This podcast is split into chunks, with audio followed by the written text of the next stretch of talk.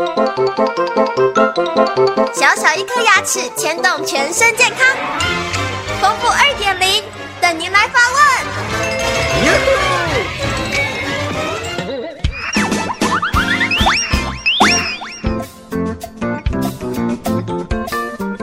大家好，我是丰富医师，今天跟大家介绍一下牙周病临床检查项目。第一个呢是测牙周囊袋的深度。我们会用一个一公分长度的金属的探针，在我们牙龈的位置来探测牙周囊袋的深度。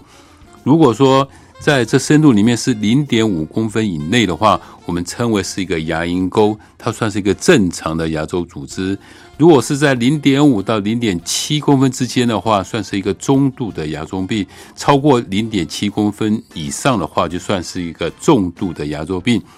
第二个，我们要检查的是齿槽骨的流失量。这时候我们会拍 X 光片，看我们的齿槽骨损失在三分之一，那我们这样算一个轻度到中度之间。如果超过二分之一的话，就算中度了。那再更严重的话，就算是一个重度的牙周病。第三个呢，我们测量牙齿摇动的程度，有不摇的，稍微摇或摇的比较厉害。最严重的就是上下震动的摇晃，这种算是一个非常严重的牙周病，有的时候可能是需要把这个牙齿给拔掉了。第四个呢，我们看牙龈的萎缩量，如果牙龈的萎缩量超过零点五公分以上的话，就算是一个严重的牙周病。还有一个呢，是大家比较不了解的，就是在后牙，就是大臼齿的地方，有个叫牙根分叉的深度，它有分一度、二度、三度不同等级的这样子的一个破坏。一般上来讲的话，这是比较不好治疗的位置。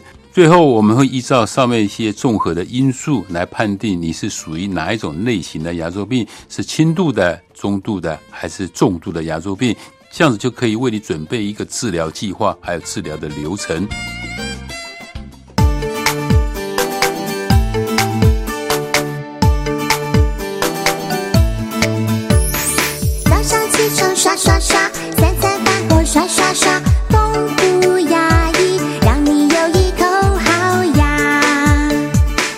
这人间真美味。